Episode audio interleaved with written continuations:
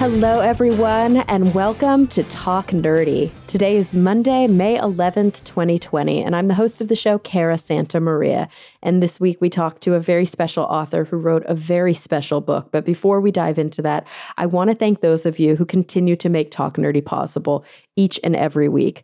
Now, remember, Talk Nerdy is and will always be 100% free to download. And I really stitched together my business model with ad sales, merchandise sales, but m- most of all, support from listeners just like you through Patreon. So if you're interested in learning more or you want to pledge your support, all you've got to do is go to patreon.com slash Talk Nerdy. This week's top patrons include Avril Colbida, Michael Gaucher, Christopher Pitts, Mary Neva, Pasquale Gelati, Ulrika Hagman, Dudas Infinitas, Brian Holden, Daniel Lang, and of course, David J.E. Smith. Thank you all so, so very much for your support. And remember, if you're not in a financial position to support the show, but you still want to show how much you love Talk Nerdy, why don't you rate and review on Apple Podcasts, on Google Podcasts, on Spotify, on Stitcher? Talk about it on social media. Bring more eyeballs, or I should say, ear holes to the show. Um, I'd greatly appreciate it, and it really does help a lot. All right, so let's talk about this week's episode. I have the opportunity to talk to the author of the new book, Nobody's Child A Tragedy, a Trial, and a History of the Insanity Defense, written by Dr. Susan Vinocour. Now, Susan is a um, previous defender in the Office of Legal Aid in Detroit. And then she went back to school to study clinical psychology. And she worked as a forensic psychologist for many years. And she has a wealth of information and a lot of personal experience advocating for young children in the courts. Um, she also did a lot of research to understand the insanity defense at its core and the real mismatch between the insanity defense in the court system and what we know within clinical psychology and psychiatry as mental illness. Um, it's a beautiful book. It's an important book. It's something that's near and dear to my heart. And I had just a wonderful time speaking with her. So, without any further ado, you guys, here she is, Dr. Susan Vinocour. Well, Susan, thank you so much for joining me today. Oh, it's my pleasure. Do you go by Susan or Sue? Uh, either one, actually. It doesn't matter. Nice. I like that. I wish my name could be shortened. I've never had a name that you could nickname like Cara, like Care. No, that doesn't really work. little strange.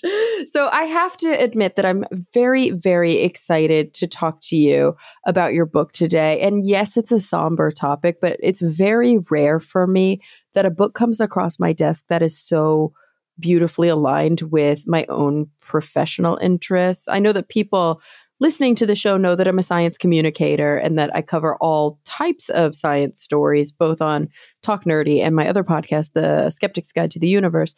And I think at this point, most people know that I'm also working on my PhD in clinical psychology. My focus is social justice and diversity. And I've been reading a lot lately. Like right now, I'm in the middle of, um, of the new Jim Crow. And I feel like, you know, learning about race relations in the United States in a really deep way and how they relate to the so um, I'm sorry, the criminal justice system and and how all that folds into the history of mental health. It's just fascinating to me. And your book encapsulates so many of those concepts in such a beautiful way. So I'm just I'm thrilled to be able to chat with you today. Well, it's great to be uh, talking to somebody who's got an interest in the field. Absolutely. Such a rich and deep subject matter, you know. And I'm an old legal aid attorney from from way back before I was a uh, psychologist. Well, and that interests me so much. I mean, when I first realized that this story is not just, you know, a history of science or a history of the legal system story, um, but a very personal story about your experience with the insanity defense, or at least your experience with mental health and criminal justice. And then I realized that not only were you a prosecutor, but also a forensic psychologist and how those things interplay. I mean, I'd love to get a little bit about your history, maybe before we get into what you write about in the book. What came first, psychology or law? Uh, well, what came first was law. And, and originally out of law school, I was a legal aid defense attorney working with kids uh, where there were allegations of abuse, but also where there were involuntary psychiatric commitments and delinquency proceedings. So I worked as a law guardian with what we would think of as kids who were uh, in poverty, underserved populations, uh, mostly inner city populations. And then I became an assistant prosecutor, but with a very specific mandate, which was to take a look at or to investigate how cases of uh, suspected child abuse were being handled in our county. A six uh, month old child had just been killed by her parents, and she had previously been identified as abused and taken out of the home briefly and then put back in, and she was killed. So the district attorney in Rochester, New York, where I was living, was very worried about whether all the people who have some kind of a legal mandate to report abuse were in fact doing their jobs. And so I did a big grand jury investigation that took about seven or eight months into all of the different characters who are supposed to play a role in reporting and identifying abuse and whether any of them had committed indictable offenses. So I practiced law for about eight years and then uh, I had three children in 15 months and was out of the work market for a while. And by that time, I had kind of soured on um, law as a solution to pathology and family problems. You know, you can you can have a long, complicated trial and lots of evidence, and then you can order people to change their behavior. But fact of the matter is, if they were able to change their behavior, they wouldn't have done it that way in the first place, mostly. And just ordering them to change doesn't really bring about much change. So I was doing sex crimes, domestic violence, and child abuse, and I decided I would rather work from a different angle. So I went back and got a doctorate in psychology. Wow. What, I mean, what an interesting journey and one that I think really it speaks to me so much personally uh, first um, first thing that i think of when you're telling me about um, the big case that you did on the prosecution side or at least the the research that you were doing is the famous case that maybe more people are aware of now of gabriel fernandez from 2013 because that um, aired there's a netflix documentary made about it that came out somewhat recently and such a similar and very sad story of a young boy who had a long history of abuse and you know ultimately um, multiple people sort of he fell through the cracks uh, or through the fingers of multiple people who probably should have reported or even when they did report it didn't go up the chain. Um, and so it's sad to hear that recapitulating that you know what year was it when you were doing that um, that case or that investigation? Uh, that was in about 1979 or 1980 and two years ago, in the same county where I did that work, we had an almost identical case. So, you know, uh, uh, at the time I did it, there were grand jury recommendations, and some of them were followed for a few years, but mostly we're in the same situation we were in 20 years ago in terms of protecting children adequately.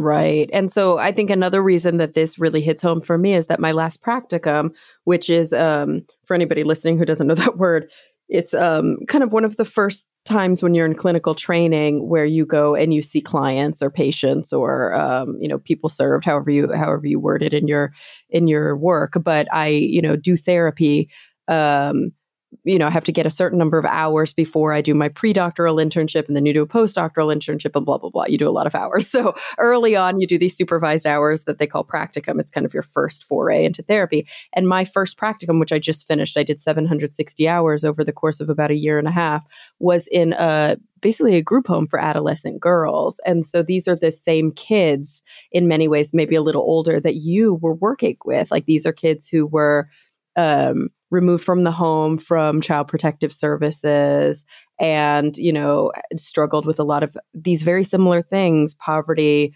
um, drug addiction you know their parents struggled with poverty drug addiction abuse neglect um, or some sometimes suicide or you know parents died and that's why they they came into our care but more often usually because um, it, it was deemed an unsafe household for these kids but then we we really did struggle to see sometimes would they have been better off with their parents? Are they better off in our care? You know these are kids who oftentimes were in multiple foster homes or had been adopted and then released again. So because by the time they were with us they were adolescents. So there's csec issues commercial sexual exploitation of children a lot of um, you know new drug addictions and drug abuse that was starting to um, to become a problem in their own personal lives. Well, and these were kids who'd been exposed to multiple trauma too.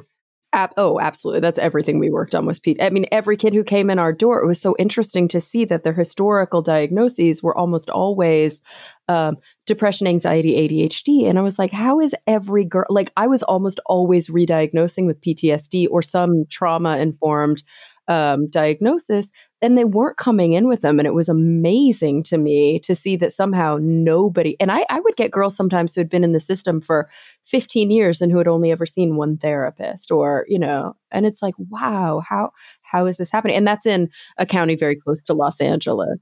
I was going to say often the practitioners that they, that these kids uh, have a chance to see are sort of junior practitioners in a way. They're people with a lower level of training or skill uh, because the jobs pay so terribly poorly that for the most part they're not seeing doctoral level or psychiatrists.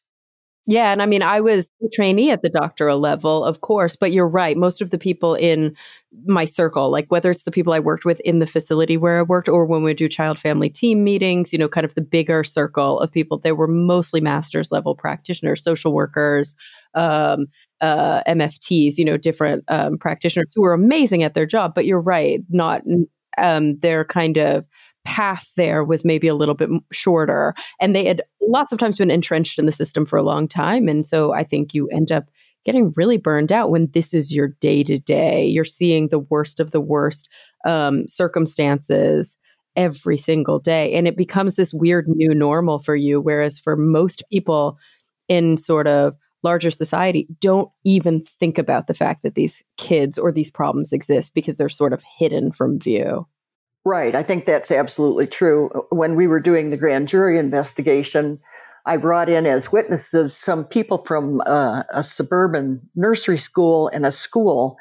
And they said to me, Well, we don't ever have to report abuse because there isn't any abuse in our community. And of course, there is. so, you know, it doesn't matter if you're rich, suburban, you know, middle class, whatever. It, there still is plenty of abuse, but it tends to go under the radar because richer parents are more insulated from the, uh, in terms of protecting their privacy and keeping people from knowing what's going on behind the nice white picket fences and, you know, whereas kids who oh, are. That's a good point yeah, kids who are in poverty, parents who are resource poor are often involved with social services at various levels, and it's a little more likely that their kids will be noticed if they're abused, but it has to be such a high level of abuse. and then when you identify it, the families are so resource source poor that it's very, very difficult to solve the problem. Absolutely. You know, it's it's it's easy to say, "Oh, you just need to go to family therapy," or "Oh, let's, you know, get you in treatment," or and then we can work on it. And I do tend to see that that there is a massive inequity with the girls that I was treating um, in terms of reunification. It definitely is true that the the girls of color, um, especially um, Black and uh, Latinx girls that I was seeing, um, tended to have bigger problems with reunification with their family because their families didn't have the resources to take the classes, to do all of the steps.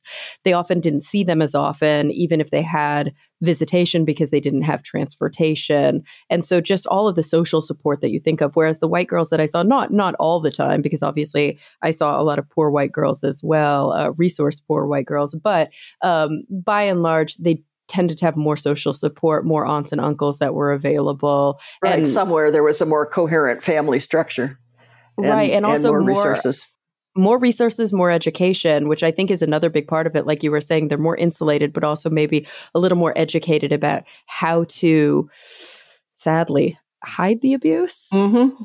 Absolutely. You know? Um, ugh, well, such a hard thing to say. So, what we're talking about, the, these kids that we're talking about with this background of all kinds of trauma and, and poverty on multiple levels, Dorothy Dunn, the woman that the book Nobody's Child is about, is one of those kids grown up.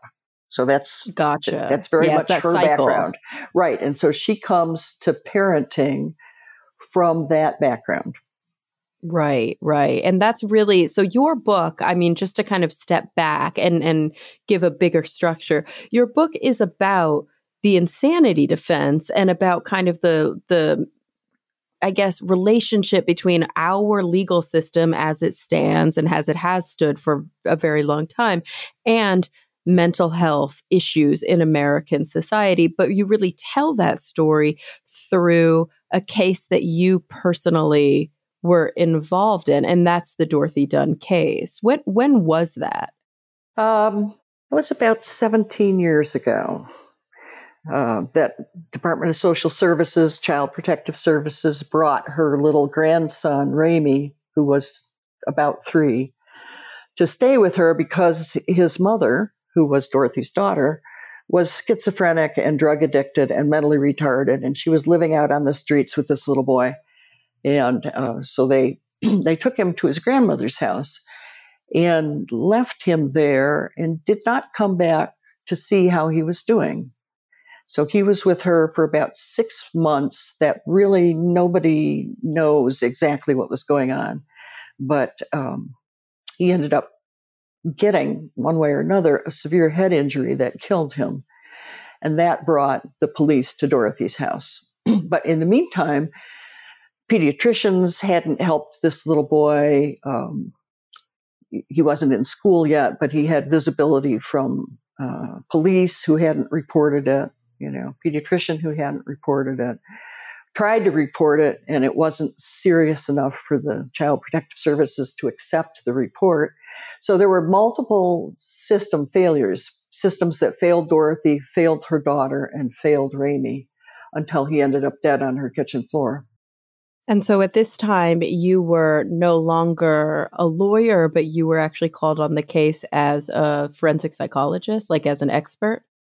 Right. The public defender realized that there might be something um, awry with Dorothy in terms of her mental status because when the public defender initially was assigned the case and went to interview her, first of all, she really wasn't coherent. She couldn't understand uh, the public defender couldn't really understand the narrative that Dorothy was offering. It was uh, was so disorganized and strange. But the other thing is, it became clear that Dorothy had slept with this little boy's corpse for three days after he died, and she had moved him off and on the heating grate in the house to kind of simulate life, so he wouldn't seem too cold.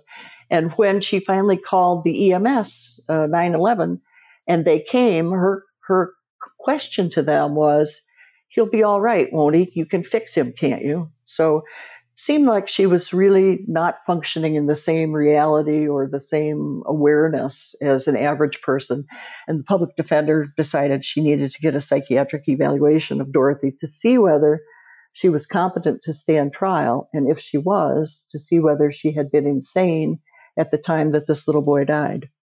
And so, one of the distinctions that you make, which I think is such an important distinction, and, and I think actually by and large is not well understood, is that mental illness has um, a lot of constructs, right? These ideas of like diagnoses uh, per the book that we all use, the DSM, the Diagnostic and Statistical Manual of Mental Disorders, that is um, kind of a consortium of people have worked together over the years. There are multiple iterations to come up with like diagnoses that are just based on symptoms because it's very different than certain medical diagnoses. And then you contrast that with what in the legal system is defined as quote insanity which is actually not a psychiatric or psychological or mental health term at all right uh, right. The definition of legal insanity doesn't have any corollary in uh, the science of human brain and behavior. And in fact, the law actually has multiple definitions of something like insanity, depending on if it's a criminal case or another kind of case. So, for example, was a person competent to, to make a will or were they incompetent? Uh, are they competent to manage their own affairs or not? Those are very different than the issue of criminal insanity that would that, the law says if you meet the definition, the legal definition of insanity, then you should not be uh, convicted and punished for a crime in the same way that uh, as a person who was in their right mind, rational and intentional and just bad would be punished. So we try to say, well, But unfortunately, the legal definition of insanity has slid all over the place and bears little or no relationship to the psychiatric condition that we see in real life. And so, how do you square that circle? I mean, as a forensic psychologist coming in, you know, is it about doing a full assessment, giving a diagnosis, and leaving it up to the lawyers to figure out what that means? Is it about making recommendations um, to the lawyers about whether or not you think that they the individual was competent or is competent to stand trial? I mean, what is your role there? Yeah, well, the first question when you have somebody with a severe mental illness is whether they're competent to stand trial. But competency is different than sanity. So a person is competent as long as they're able to consult with their attorney and assist with their defense reasonably uh, well.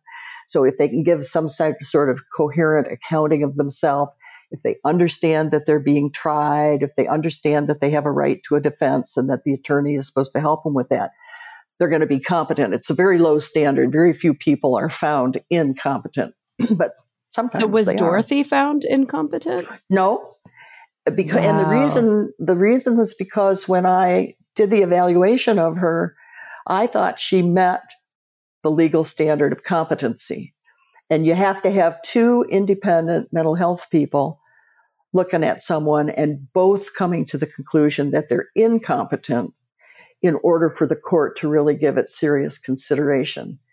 So, since I was saying, no, I think she's competent, it would have been hard to find two other people who said she was incompetent. So, the defense attorney didn't waste time and effort on that. Um, and it's not that I really thought she was competent in a psychiatric sense, but in the legal sense, she met the legal definition of competency. So then we went on to the question of whether at the time of the uh, boy's death, I was going to say at the time of the crime, but we don't really know whether a crime was committed because we don't really know how he got his head injury. But anyway, the question is whether a person knew what they were doing and that it was wrong at the time that they committed the act that they're being charged with. So that was the next question. And and that's and is that the difference between sanity and insanity?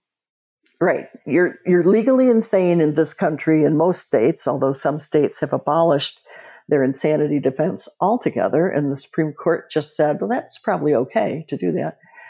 Um, yeah, kind of scary. And that that movement started with uh, in 1983 when John Hinckley shot Reagan. There was a big change in the law the insanity defense got narrowed and restricted more. Some states abolished it altogether. But the standard in most states is if a person knew what they were doing and they knew it was wrong, they're sane. No matter whether they're psychotic or delusional or manic, it doesn't matter if they knew what they were doing and they knew it was wrong. The problem is the knew it was wrong part is very confusion. It doesn't mean that you knew that the specific act you were doing was wrong. It means you knew that acts of that kind are generally wrong. So, for example, if I go out and kill a person because I believe that they are a six headed alien who has taken over a human body and is about to spread plague on the earth, and the only way I can save the earth is to kill them, well, if I know that I'm killing a person and I know that killing people is generally illegal, I'm going to be ruled sane and tried for that, even though I was completely delusional on this particular subject and I believed what I was doing was morally right. But yeah, even though it was clear to anybody that you were having a psychotic right. episode. Right. Yeah. As long as I know that it's legally wrong, even though I believe that it's morally right, I'm going to be found sane and tried. So when you're a forensic expert in mental health, it's very difficult because you can get people that meet the technical definition of sanity that you know were also operating in a, a, complete irrational world with a different reality than anybody else. And a delusion that to them was absolutely believable and real and that they acted on.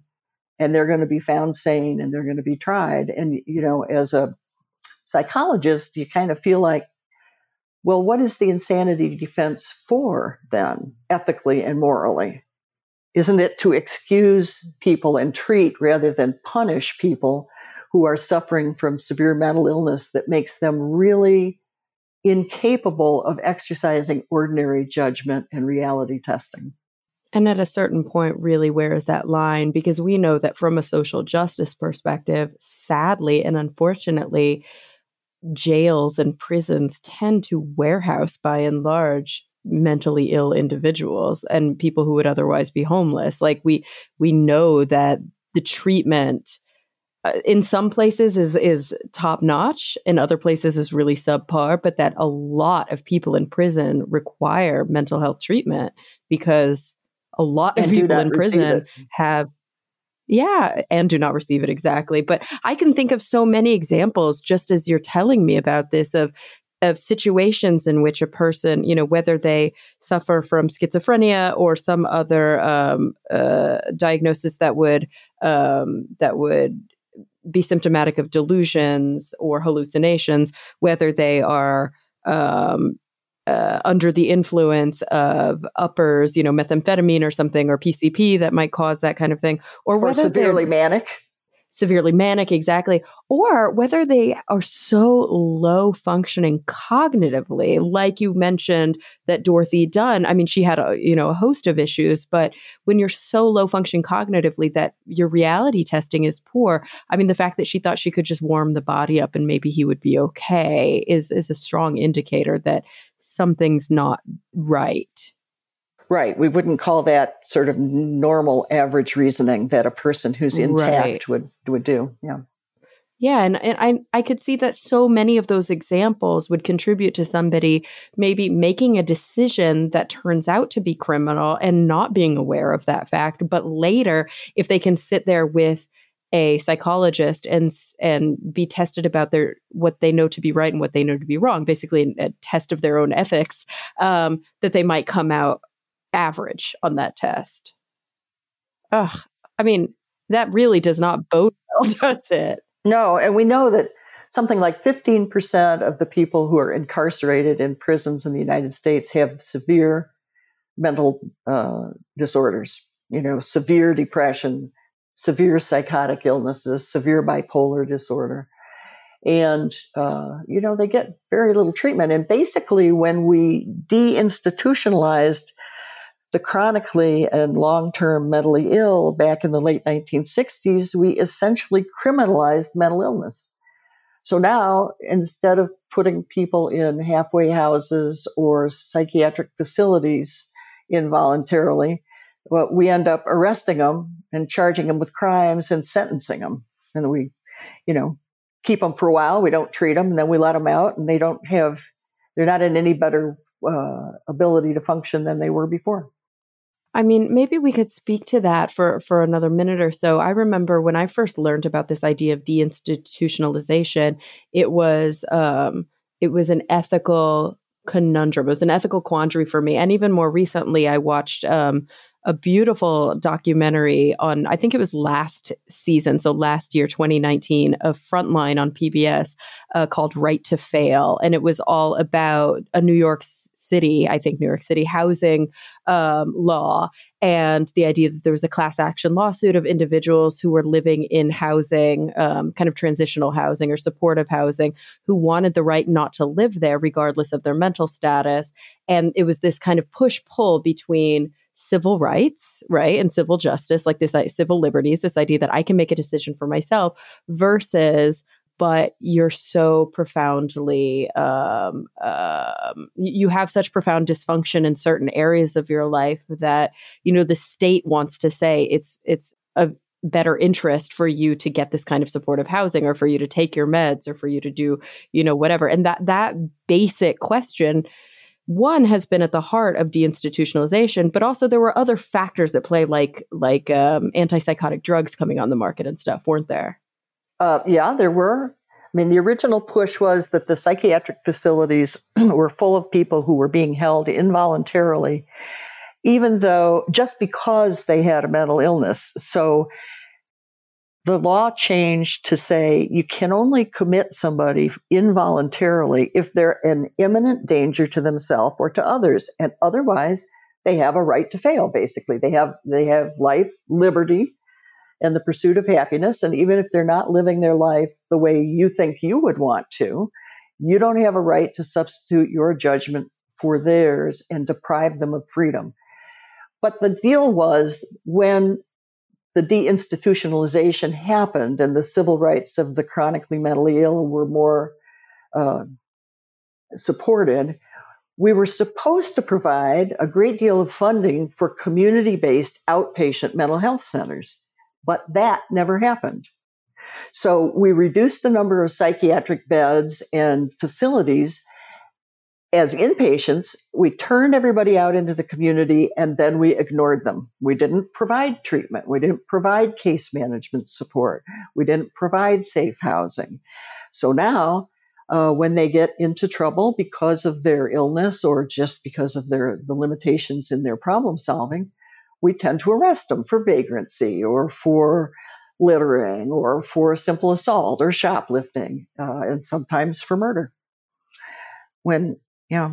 But Dorothy Dunn is a good example because she doesn't pose a danger to anybody. She had never behaved aggressively or illegally in her life. She'd never posed a danger to anybody.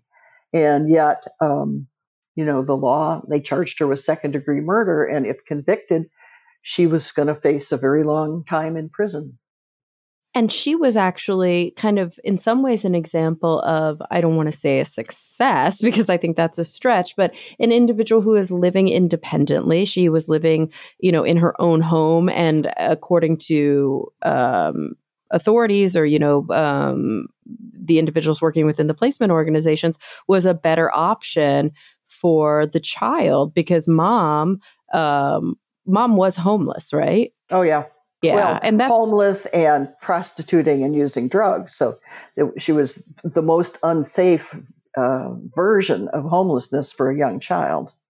And ultimately, I mean, when we talk about that big push towards deinstitutionalization, you know, some scholars can directly point to that to say this is what's responsible for the vast majority of our homeless population. And if you were to survey you know, pick somebody at random who's living on the street or who's living in a tent city or at Skid Row here in LA and give them a psychological assessment that by and large, these individuals probably would benefit from inpatient or at least outpatient services.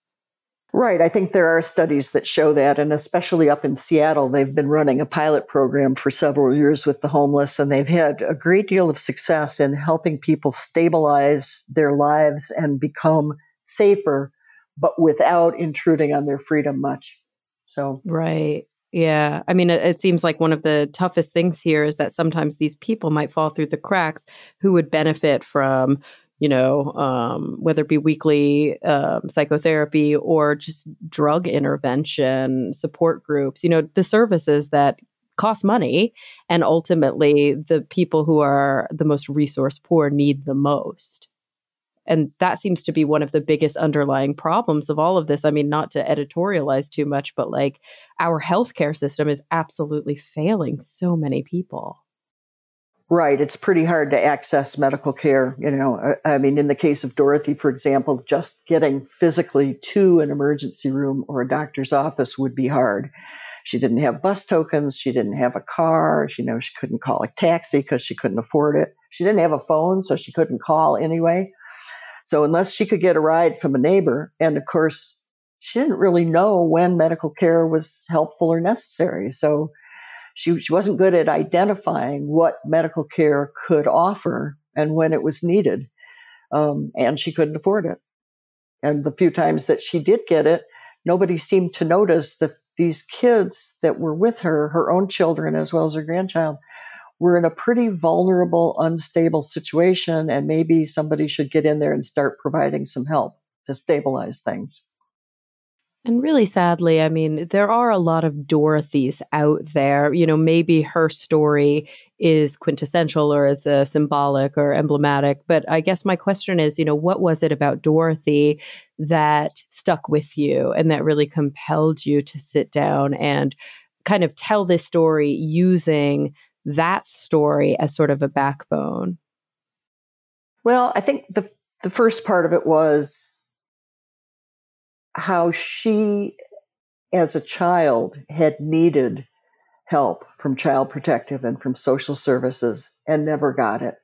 And then she as a young mother with her children had needed help and never got it. And nobody really cared to invest in her in any helpful, supportive way. And it wasn't until a child died in her care that they were interested. And then they were interested only to get revenge, only to make uh, uh, a spectacle of her, you know. And she was the last link in the chain of people who interacted with this little boy, Ramy.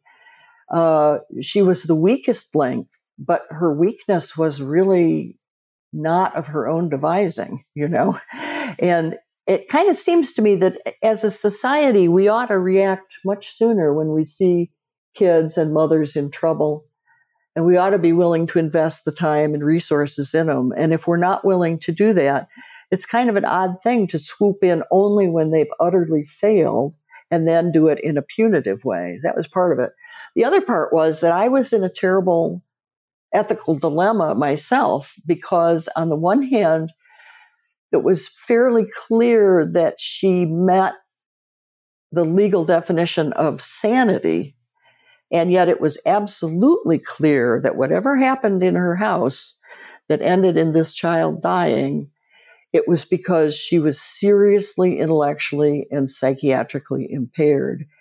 And she seemed to me not like the kind of person that society should train all of its anger and vengeance on. She seemed like the kind of person for whom the idea of the insanity defense had been intended, and yet she didn't easily or clearly meet the definition of legal insanity. And I realized that legal insanity is a very poor fit for what we now understand about mental illness and human brain and behavior. And it hasn't been updated for almost 400 years, and it really is time to do it. All right, everyone. I want to take a quick break from the show to thank the sponsors of this week's episode, starting with KiwiCo. Now, KiwiCo creates hands on projects for kids of all ages to make learning about STEAM fun. And remember, STEAM is science, technology, engineering, arts and math. Each crate is designed by experts and it's tested by kids. And each crate also comes with all of the supplies that you need for that month's project. So, no extra trips to the store. There are also friendly instructions for kids of whichever age bracket uh, the crate is catered to, and a magazine filled with content to learn more.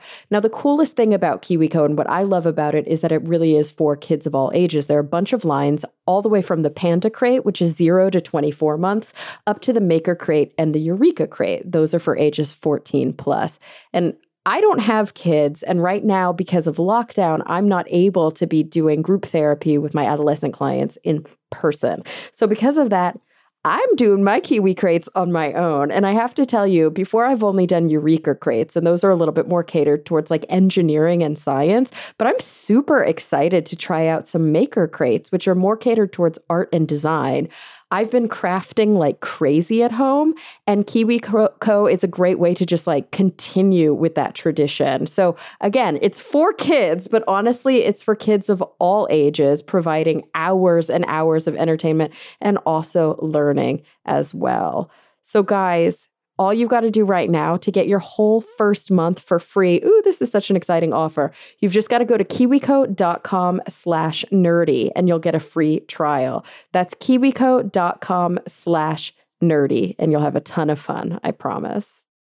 And to continue in the tradition of learning while most of us are at home, I am thrilled to thank Masterclass for sponsoring the show this week.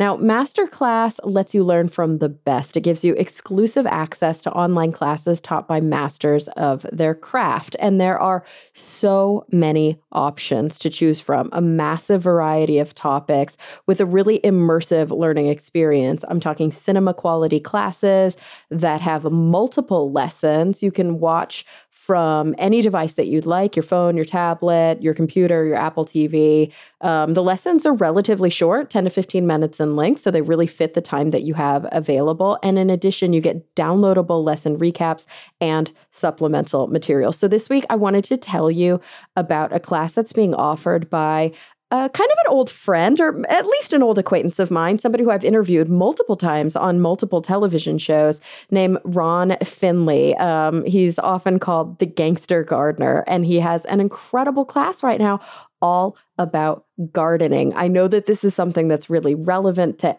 most of the people listening, we're talking um, cre- getting dirty in the garden, creating planters, um, you know, increasing your grow, figuring out how to keep your plants alive, and um, even things like soil and compost. So, guys, and I'm talking like it's not just Ron. There are so many great classes. We've got classes from Neil deGrasse Tyson. There are classes from RuPaul. There are classes from Jane Goodall. So many options. So I don't know what you're waiting for. I think it's time that you check it out. You get unlimited access to every masterclass. And as a Talk Nerdy listener, you also get 15% off the annual all access pass. So all you've got to do is go to masterclass.com slash nerdy. That's masterclass.com slash nerdy for 15% off masterclass. All right, everyone, let's get back to the show. Wow, 400. Okay, so that obviously predates the US. So so in telling the story, it compelled you then to dig into the literature and to try and understand exactly where this insanity plea comes from and you know how it all works so so i'd love to get into that into the history of the insanity plea and you know how what was decided then translates to what we have on the books now. Well, yeah, it goes back to the ancient Hebrews and the and the classical Romans and Greeks that they all had the idea that when a person was not in their right mind, when they were deranged, out of contact with reality, they shouldn't be held guilty in the same way as a person who doesn't act rationally and intentionally. So uh, they should be, um, in a sense, forgiven, or mercy should be extended to them. But it's not the same when somebody who's psychotic kills someone because of a delusion, or when you or I go out and kill someone because it, it we have some particular benefit that we think we're going to get from it, and we know it's wrong, but we, you know, we think secretly we can get away with it and we'll benefit, so we do it. Um, so way, way back in the earliest written law uh, that we have, there's evidence that there was an exception for people who were what we think of colloquially as deranged or not in their right mind or crazy, insane, whatever sort of non-technical word you want to use. Over the years, um, in England, France, various places, but of course our law in the United States is based mainly on English law the courts started trying to formalize and standardize their idea of what, what does crazy look like? You know what when is a person so insane that they shouldn't be punished? They shouldn't be thought of as guilty.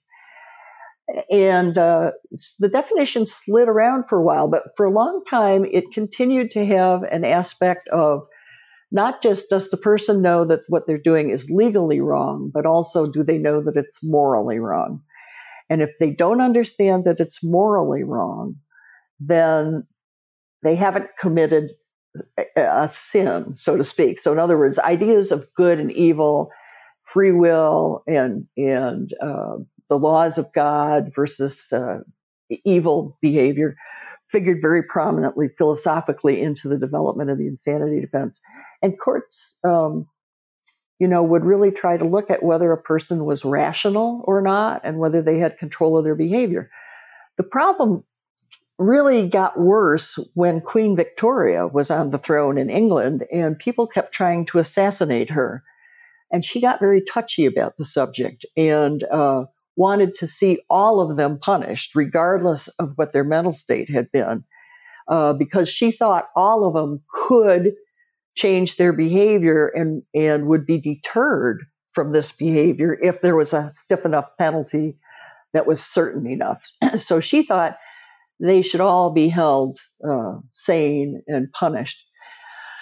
And when a guy named Daniel Macnaghten, who was a Scottish woodcutter and delusional by all history that we understand, tried to kill the prime minister, uh, but actually ended up killing his secretary, but he was trying to kill the prime minister.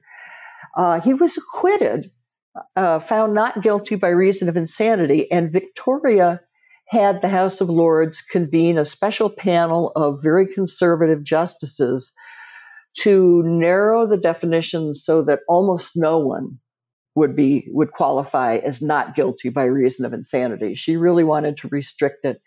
And that was the point at which this idea of you're sane if you know what you're doing and know that it's wrong. That's where that definition comes from, way back in the time of Queen Victoria. And unfortunately, that got adopted pretty much lock, stock, and barrel in the United States and uh, has been applied more and more restrictively, partly for political reasons. So when Charles Guiteau uh, assassinated um, Garfield, President Garfield, when John Hinckley tried to assassinate President Reagan, you know, we have responded by narrowing and further narrowing the definition of insanity because we just want to punish those particular individuals. We want to deter people from trying to kill presidents.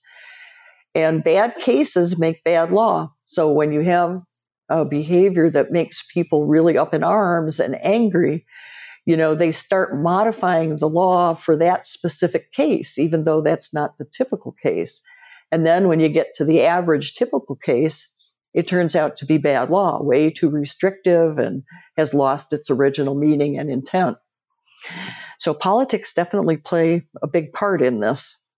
And the politics of race and the politics of social class. So a lot of these people who were found not guilty by reason of insanity and had killed people in the House of Lords or presidents or kings. You know, there was this huge difference in social class. And uh, so part of it had to do with kind of keeping the rabble away from the gates and by restricting the, the defense of insanity. Do you see a similar parallel now in the use of the insanity defense in the United States that there are divisions based on things like race and social class? Like, by and large, are the people who are found not guilty by reason of insanity white? Well, actually, no. Uh, it, it's yeah, but that's partly just an artifact, uh, a social science artifact. So most there's a disproportionate number of uh, people in this country who are black are arrested and charged with crimes. Yeah, uh, just in general. Yes, and, and a disproportionate number are diagnosed with serious mental illness. And, you know, that's more a factor of sociology and bias and resources than it is probably of the pure reality of mental illness and mental health and crime. So yeah, it's probably not a genetic basis right, exactly. as much as a a well, societal kind of right, division. Right, exactly. And and societal meaning also in terms of the bias. So if a white person does a crime and a black person uh, who's lower class, lower middle class economically does a crime, the chances are higher that the police are going to actually charge the black person while giving the white person a warning or you know, an adjournment and contemplation of dismissal just because of whatever their bias is. Um, so, uh, but the main problem that I see is that when a black defendant is on trial for a serious crime like homicide or murder, the problem is the mostly white jury and their perception of that black defendant. Are they more likely to perceive that defendant as mentally ill and uh, a victim of their own trauma, or are they more likely to see them as dangerous and bad? Because that's going to have a big impact on whether they find somebody insane or not. And the sad thing is, it, that almost persists independent of any argument that a defense attorney could make. I mean, these biases are so strong and they're not even the sad thing that we now know is even if it weren't an all white jury, you would still see implicit biases the same way that we, you and I, have implicit biases against women, but we are women um, because they're so strong socially. You know, I, I've long struggled with this idea, and you alluded to it earlier, and it seems to be kind of an underlying theme here of like, when does the victim become the assailant? Um, and, you know, this is something I saw a lot with the girls that were in our care, which was, you know, these were adolescent girls. So they were between 13 and 17. So we are there while a lot of the older girls are transitioning into adulthood. And, you know, you see these kids that are dealing with, um, you know, severe mental illness and that have, you know, are like multi generational in terms of poverty, in terms of, you know, uh, difficulty with drugs, uh, abuse, all these they, things. They've often it's been like, aggressed against, right? Of course. and so, like, the minute they turn 18, like, especially let's say with CSEC victims, so, um, like I mentioned before, um, sex trafficking victims, um, you see a girl who's 17 who struggled with CSEC throughout. And so she is a clear victim, and everybody agrees with that. And they see this as something that she needs to be protected from. The minute she turns 18, now she's a perpetrator. Like, where is that arbitrary line? And how do we get around that kind of thinking? Yeah, good question. And we tend to look at something, we look at the act rather than the actor. Right. So, so if the act is a, is a bad one, a scary one with a bad outcome, you know, it's important for us to look at the actor and say, but what was their understanding? What was their intent? what kind of a person are they? You know, uh, did they just go and do this willfully and wantonly because they're an opportunistic predator or a psychopath? Or did they do this because they had a long history of trauma and victimization and they're intellectually limited and this was the, the natural reaction that they had and that with a little support they would behave differently and not constitute a threat. Well we tend to not do that analysis but that's what the insanity defense should be about. That's what the analysis should be. You know not all murders are are uh, created equal for sure. Absolutely.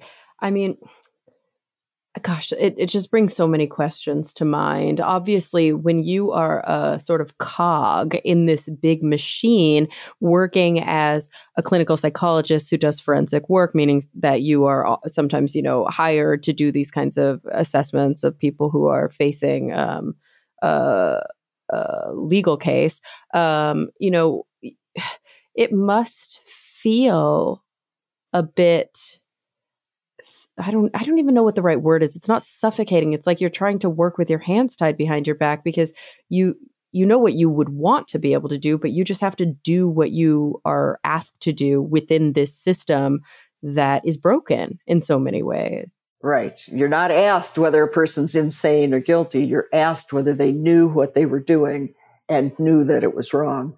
It's for the right. jury to determine if they're insane. And you you know you end up feeling like a collaborator in their victimization sometimes. So whereas you're trying to set out to do the the thing from a social justice perspective that is like you know a good thing, a liberating thing or a thing that you know you feel like very strongly um, oriented towards, you end up feeling like guilt and shame. I mean, how did you how long did you work in that in that position, and how did you kind of cope with that?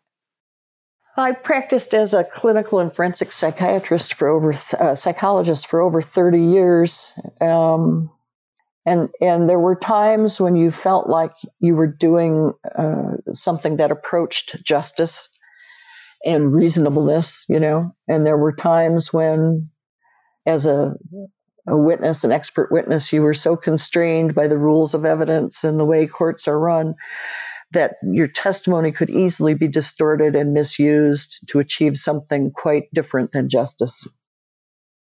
But you were also a professor during some of this time, right?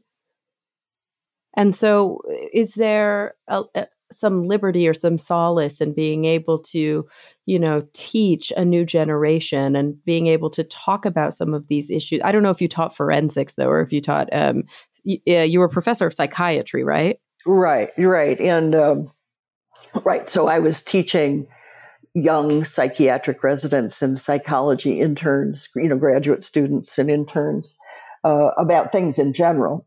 And I, I, saw a lot of patients uh, during those same years. So I did some court evaluations, a lot of patient care, and some teaching. But at, you know, at least you teach them not to be irresponsible as potential forensic experts. You teach them what constitutes an adequate evaluation and, um, you know, how to be careful about the limits of our knowledge and the limits of our data and not uh, appear to have answers to things that we don't have answers to. Yeah. You know, I, I'm wondering just, and obviously this is your perspective from where you sat in these evaluations, but by and large, you know, having been, having, having had been that's not right but having worked as a um, as the defense attorney but also as a prosecutor and then you know working also as a, a forensic psychologist did you find that by and large, defense attorneys, even prosecutors, were um, somewhat sensitive to the plight of these individuals? Did you find that there was sort of a lack of empathy there, or was it really just case to case? Well, uh, uh, I think it was attorney to attorney more than case to case. So, for example, in the case of Dorothy, the prosecutor was trying to make a name um, with the public as a defender of, of children because he wanted to run for judge. So he wanted a public profile. He had an idea of what he thought his base would favor, and that would be to be very strong on uh, law and order, crime and punishment. So I don't, I couldn't really tell whether he, on a personal level he cared particularly about either the victims or the, the alleged perpetrators. What he cared about was getting good news coverage. Um, and so, you know, there was no reason, in my view, to prosecute this woman. They should have offered her a plea to a lesser offense because she didn't constitute a danger to anybody. And there were significant questions about whether she caused the fatal injury and if so, what her mental state was at the time. But that wouldn't have done him any good in terms of his uh, desire to run for judge, which is a, you know, the voters elect judges where where this case was, and uh, sure enough, he did become a judge. Yeah, talk about a conflict of interest. I mean, that's long been a difficulty with um, with our legal system is is prosecutors who are running for public office. Right, and they want some personal advantage. Exactly. I mean, it really makes you wonder. And I know that this is more of a rhetorical question, but probably after these many years, and, you know, not just many years of working in the field, but also contemplating these things as you're writing, like, how do we shift or are we ever going to be able to shift from a more preventive perspective to i mean this really comes back to what you were saying in the very first sentences of our conversation from a preventive perspective uh, or towards a preventive perspective and away from this like very punitive perspective which is instead of trying to you know get to people early in the cycle of abuse and trauma we're waiting until it's so bad that lives are lost as a result of something that, you know, in many ways could be prevented if we had the right, I guess, budgets, if we put, really prioritized, you know, taking care of the weakest among us societally. Well, this case certainly could have been prevented because instead of dropping Ramey off at his grandmother's house, when she said to the protective worker, I can't take him, I'm too low myself. You know, I'm I'm depressed. I'm uh, burnt out. I I can't do it. I can't provide the right place for him. If that protective worker had turned around and taken Ramey to a foster home, this death would never have occurred. But that would have taken a little more time, and he didn't have time. He had too many cases and not enough training, and you know, so on. I think it's the burden is on us as voters to approve reasonable budgets for social service programs.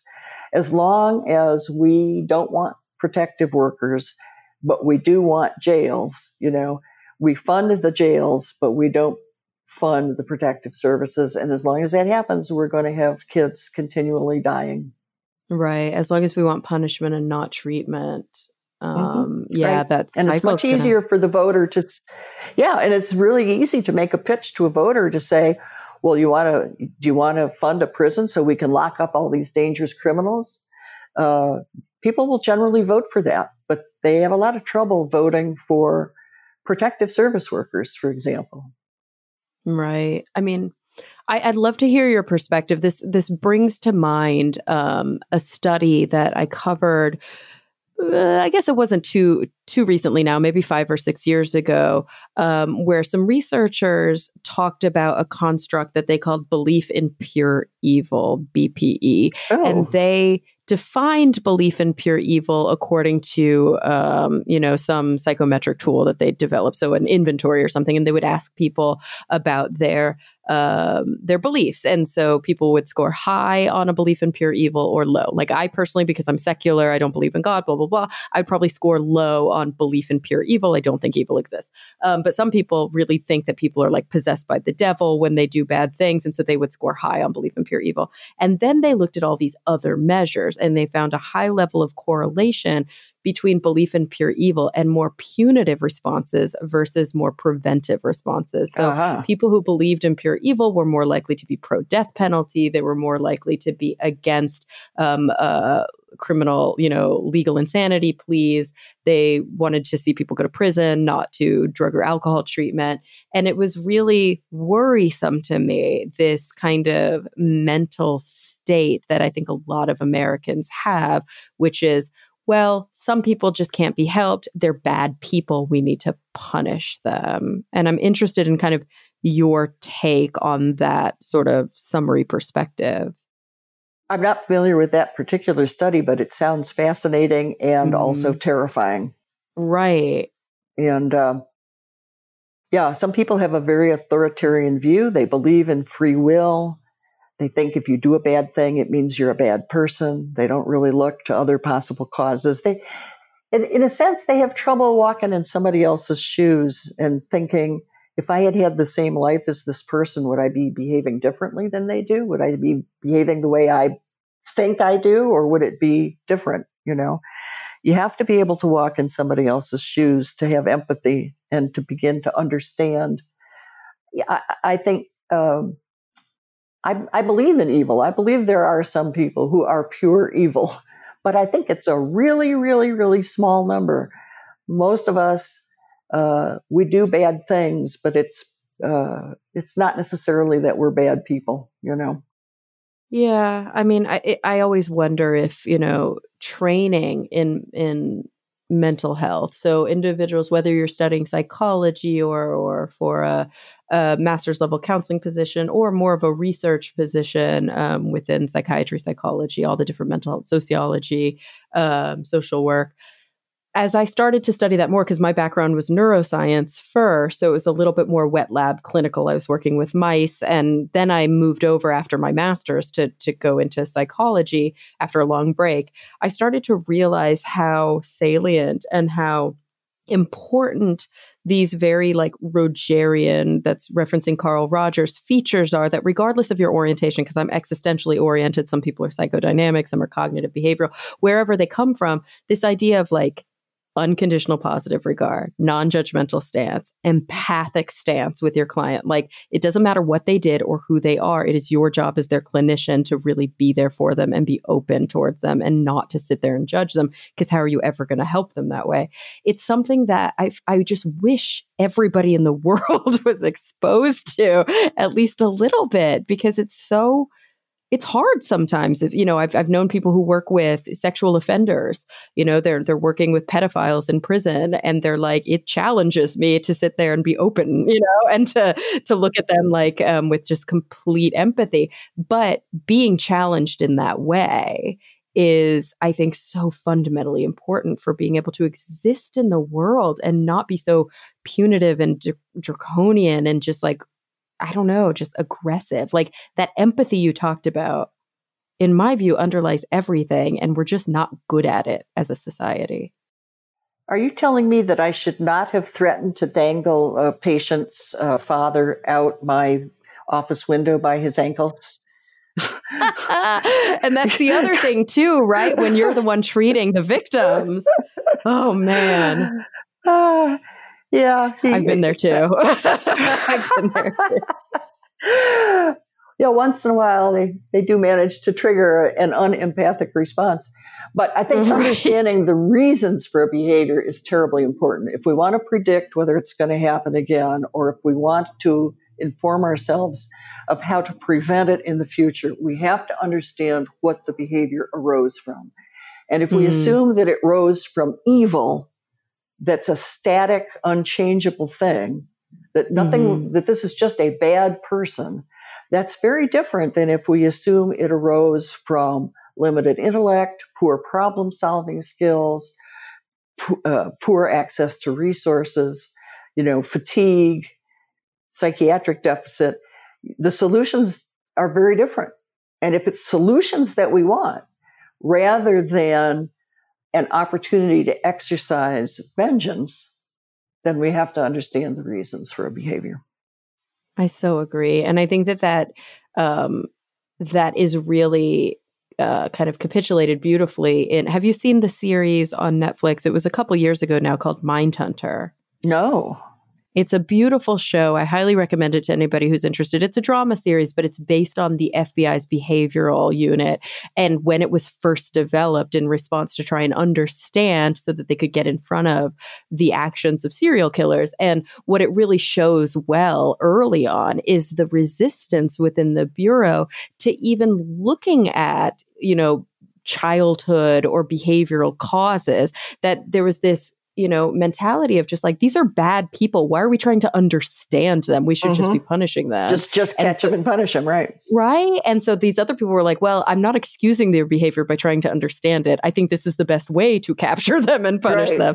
And right. it was sort of this like, oh, this light bulb moment for people that, you know, for some reason I think a lot of people feel as if they're maybe uh, committing a moral failure if they do want to empathize or if they do want to understand more about the uh, precipitating mm-hmm. causes. Mm-hmm. And, and that weakens tough... the whole premise of good and evil, and that says right. somehow a violation. Yeah. Yes. And that's something that I think that nuanced area, that gray area that's uncomfortable is an area where it's, you know, it's good to spend time in and and maybe put yourself in that uncomfortable place because I think that's where you start to really become enlightened in a way. And um, then we, um, and then we polarize within mm-hmm. our communities and say, well, the right kind of people, good moral people, believe in evil and punish it right. when they see it, and it's only bad people, wishy-washy, liberal, uh, empathic, yeah. yeah, who don't care when they see evil and and make excuses for it. And that's a very crazy division. You know, it doesn't absolutely. It's, it's apparent, but not real.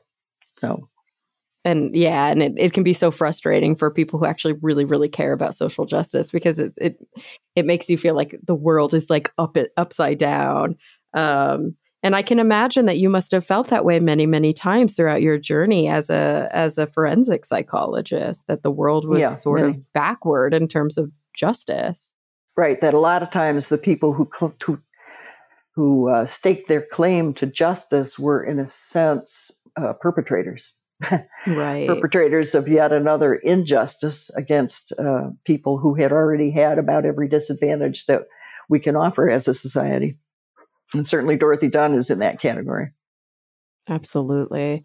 Well, Susan, I mean, I think the book that you have written and the experience that you had that went into the book that you wrote is so incredibly important. It's also so well written. Everybody, the book is Nobody's Child, a tragedy, a trial, and a history of the insanity defense. Before we move on to my closing two questions, which I ask every guest on the show, I was wondering if there's just anything else that we didn't really cover or that you felt like was an important takeaway. Um, you know, before we go to those last two questions?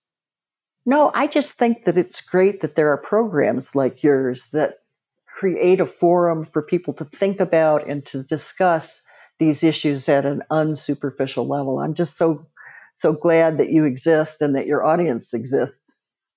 Oh, well, I'm so glad that you exist to do the, the type of amazing work that you do so that I can sit here and pontificate about it. Um, I think that it's it's just such an important book. And I'm really hoping, I think that a lot of people listening right now would be really touched by this and would, would gain a lot from it. So thank you for that. Um, you know, so I ask all of my um, guests on the show two big picture questions as we close. And I'm fascinated to hear your perspective on them. So are you ready? Because they're pretty, um, they're deep.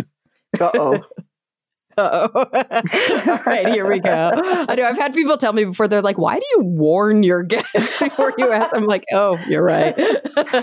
um, so here they go. So when you're thinking about the future in whatever context is relevant to you, so it could be, you know, the criminal justice system, it could be the future of mental health, it could be your own personal future or big global issues, whatever is relevant. Um, number one, what is the thing that's really keeping you up the most at night? The thing that you're concerned about, you are maybe even borderline like cynical or pessimistic about, like, you know, a thing that you're like, things aren't looking good. And then on the flip side of that, what are you genuinely and like authentically hopeful for, optimistic about, really looking forward to? Oh, what great questions. well, I think for the first one, you know, I've been around a really long time. I'm like super old. So I'm one of the I'm one of the generation of people who bridge between when the environment when the planet was still relatively virgin and healthy and now as we're on the edge of destroying our habitat. Um, you know, I remember when populations were lower, and although we had problems with pollution, air, especially air and water pollution, uh, they hadn't been going on for 100 years. They were relatively recent still, and human impact on, on the planet was still um, somewhat, it didn't have the power that it has now to literally, actually destroy the habitat that we are reliant on. And I, it makes me really sad and angry and worried, you know, um, mm. if we don't start treating the earth in a, an entirely different way philosophically rather than as a resource to plunder, we aren't going to last very long as a species. And that's a sad thing because the answer to the second question is what I'm hopeful about is the better parts of human nature, not, not the parts that we share with chimpanzees genetically, not our aggression, not our selfishness, but our capacity for empathy and for selflessness and for love and for caring. And I think, especially now, you know, with the COVID virus going around, you see so many people making personal sacrifices for the good of their community or other individuals in the community doing really thoughtful, helpful, caring things. And I think that's a great capacity that we have as humans if we can control some of the other stuff. So that's where I am. Oh, here, here. I agree wholeheartedly. And I think that's um, a beautiful summary. And gosh, Susan, I've had such a great time talking to you today. I've learned so much. And in a way, I think this conversation has really challenged um, for me and hopefully for the people listening some of our maybe more tidy or more comfortable conceptions of the world and really put us in a position where we're facing some real difficulties. And, and maybe it'll empower a few people who are listening to start changing the way they think about things or, or becoming a little bit more active in, in certain areas of their lives. So I, I just, I really thank you for that. It's been a joy. Oh, thanks. I've loved the conversation. Me too. And everybody listening, thank you for coming back week after week. I'm really looking forward to the next time we all get together to talk nerdy.